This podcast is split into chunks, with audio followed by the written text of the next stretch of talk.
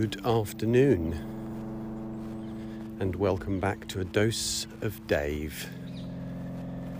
It's Friday, it's just coming up to 4 pm. I've just got home from my road trip to up Manchester way. Uh, I've had a lovely time, I feel quite tired. It was a an arduous journey back, a bit of traffic, a bit of Friday afternoon traffic. But also, it's been a strenuous few days just because of all the beer and food. So we had quite a beery couple of days. I ate more dough than any man should do last night at a pizza place. Which was very nice actually. Very nice space it was with a, a roof that opened. So we dined, well, under the stars, but you couldn't see the stars. Um, it's been very hot. So on Wednesday, I drove up, got there, we had a couple of beers, something to eat, just sort of potted about. And Dave, I've been to see Dave Nixon. He cooked, and then we went out in the evening to a couple of pubs. And yesterday, we went into Manchester on a bus and a tram. Never been on a tram before. Strange, isn't it? It is quite strange going on a tram. Because you sort of get on the tram in Ramsbottom, which is where he lives. But it feels very much like a short train, which is kind of what it is a tram. But then you get into Manchester, and all of a sudden, you're driving around the streets in a train quite weird. And another thing that's weird, I find, or I found, when there's trams around, it's like crossing roads and stuff. I'm aware of the cars, I'm less aware of the trams, so I have to. It's almost like I have to put one eye on the cars and another eye on the trams. I have to notice them separately, which is probably a difficult way of doing it. Probably better just to look out for the moving vehicles that might kill you. You know, but I didn't seem to be able to manage that. So, so yes, it's been a lovely time. I'm very tired. I feel a bit. My body is complaining. so it's going to be a a healthy evening. Lots of water and lots of sleep tonight. Um, I also met up with Ross this morning. Not Ross from Friends, but Ross, my friend. Um, we had. We went to a farm shop.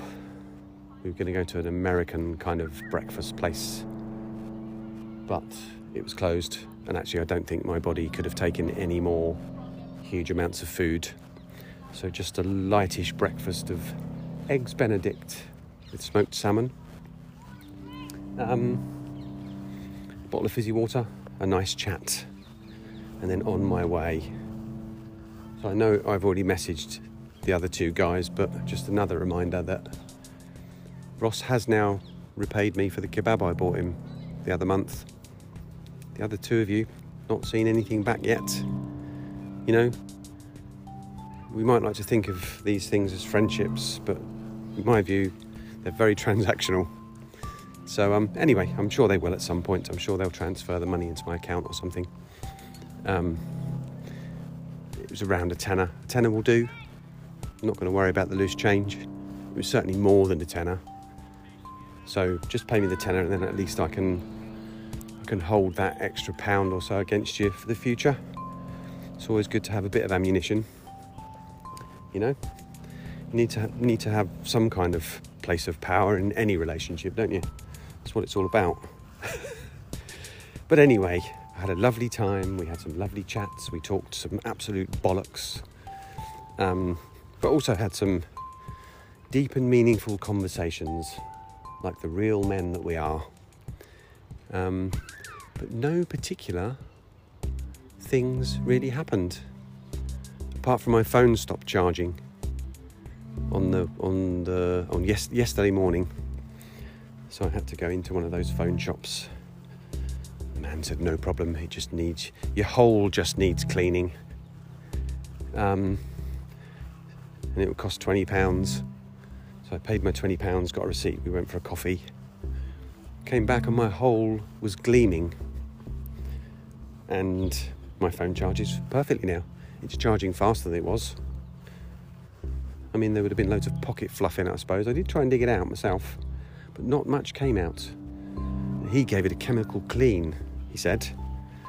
I don't know what kind of chemical he used, but it was more effective than the sharpened stick that I'd been using. Uh, so that happened. Dave took me to two libraries, which is not not something you necessarily expect on a kind of lads' weekend. It wasn't the weekend. It was for me. Um, but yes, some wonderful libraries. Two wonderful libraries in Manchester. The main library. We went into the reading room, which is a huge, round, domed room, which just you know a few noises in there of cough, a very echoey space. Uh, but because everyone was being so quiet, it felt kind of weird, you know? It felt like all the noise had been dampened out of it. So that was quite a weird experience. Um, and then another library, which had more of the vibe of a church. Um, I can't remember what it's called now. But Manchester's all right, actually. It's a. Uh, I don't know, it's, it's kind of like a, a small London. I'll probably get get hate mail for comparing Manchester to London, but just in terms of, you know, London is a massive city with kind of distinct areas within it. And Manchester's a bit the same, but you don't have to quite, don't have to walk quite so far to get from one to the other. So we spent much of our time in the northern quarter. Don't know why they call it the northern quarter. I mean, the whole bloody city's northern, for Christ's sakes. Uh, but yeah, we spent some time in bars, and it's kind of, it's kind of Manchester's Hoxton, Shoreditch, all very trendy, very nice, very trendy. Um, you know, the gentrification begins, but actually for me a different kind of feel than Hoxton and Shoreditch. Didn't feel like it was trying quite as hard to be trendy. Lots of very neat beards there. Um, lots of trendy youngsters, but all very friendly. It was all good. Had a lovely time there. And then you get the sort of main shoppy bit, you know, the more mainstream stuff, and then you get the streets where you have all the the phone shops and nail bars, which are definitely fronts for organised crime. I'm sure of that. They all are. If you see a phone shop, it's a front for organised crime. Um, fact. Fact. um, don't know what to say now. It's very hot today. It's been very hot, oppressively hot not a hint of any breeze, so this is time to look at the park. It's quite busy, lots of kiddies. Obviously playing after school now because they're all back to school.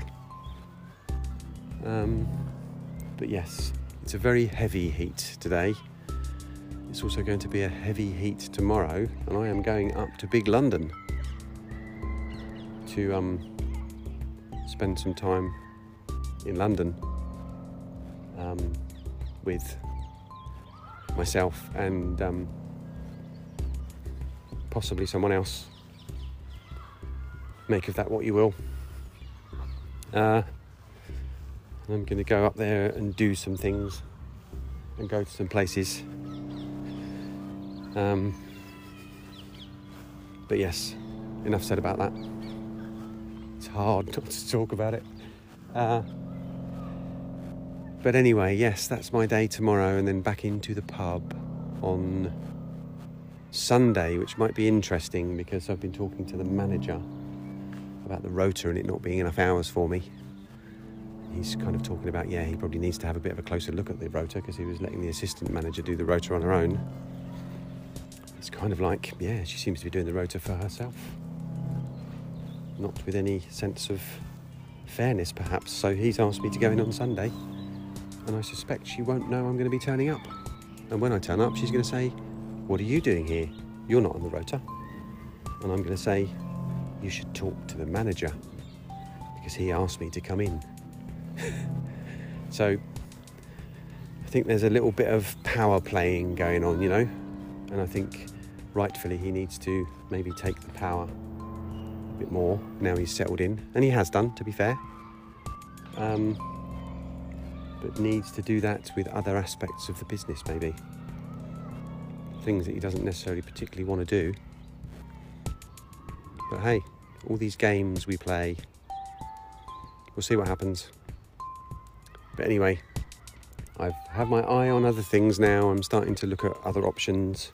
Uh, Dave and I did visit a couple of these trendy bars, and they have function rooms, and we're thinking of putting an event on in the trendy part of Manchester. We're not sure what it is yet.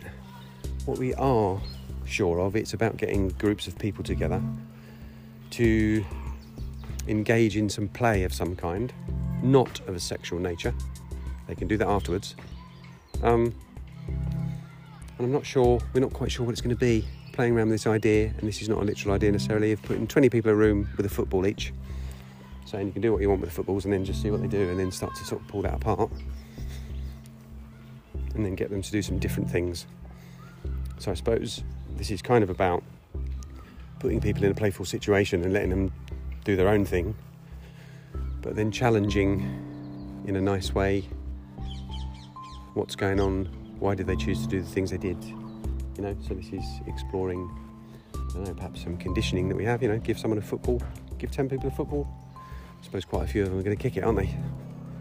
They might have a game of five-a-side. They might be confined by that thinking that a football is for playing football with. Um, just the seed of an idea to play around with, but we went to see some of these rooms because then that's a sort of it's like, right, yeah, this space works for us, this space doesn't work for us. So we did find one that was kind of like, yeah, this is just about right. It's the right size, it's not got stuff in the way, and it has quite a nice feel to it. It was on the top floor, and there's a little roof garden just uh, just outside for the normal punters to go in, but you know, a space where people can go outside. Um, so yes, there's that as well. So I suppose this is about me putting out the little tendrils of things that may lead me to something else, maybe lead me to the next step. Arguably, me doing this is the next step. So we're just at an exploratory phase of what grabs my attention, what what seems exciting to me. I am a catalyst. That's how I'm defining myself at the moment. So, this isn't about implementing change, it's about creating something that allows the change to happen and then letting other people implement the change. Because I get a bit bored at that point. So it's been good to talk about this actually. I haven't done a podcast for a few days, I don't think. Can't remember when I did the last one but this is me back to making sense. I, I was actually thinking I was going to let, just let the podcast go and stop doing it, but here I am. And I was only saying that to Ross this morning. I think I might just I think it's just going to fall away. Um, I just think what is happening is that yeah, there's no I have no desire to be held, and I'm holding myself to do one every day. Um, and actually, not being held to that might mean I do one every day. Do you know what I mean? It might take the the pressure off, which is what I've done before. If you recall, if you've been paying attention, I did that once before. I just, you know, decided not to do them. And I find that's a very good way of understanding what I really want to do. I've said it before with more workouts. If I'm feeling, struggling to motivate myself, I'll just say to myself, right, I'm not doing it today. And then I'll find myself doing it. So it means it matters to me, and there's some other reason why I'm putting it off. Probably laziness in that instance. Um, anyway, I'm going to go now. I've talked for long enough. Here's me, the guy who's not doing a podcast anymore, doing one of the longer episodes. Um, so, yeah, I'll catch you all next time. Namaste.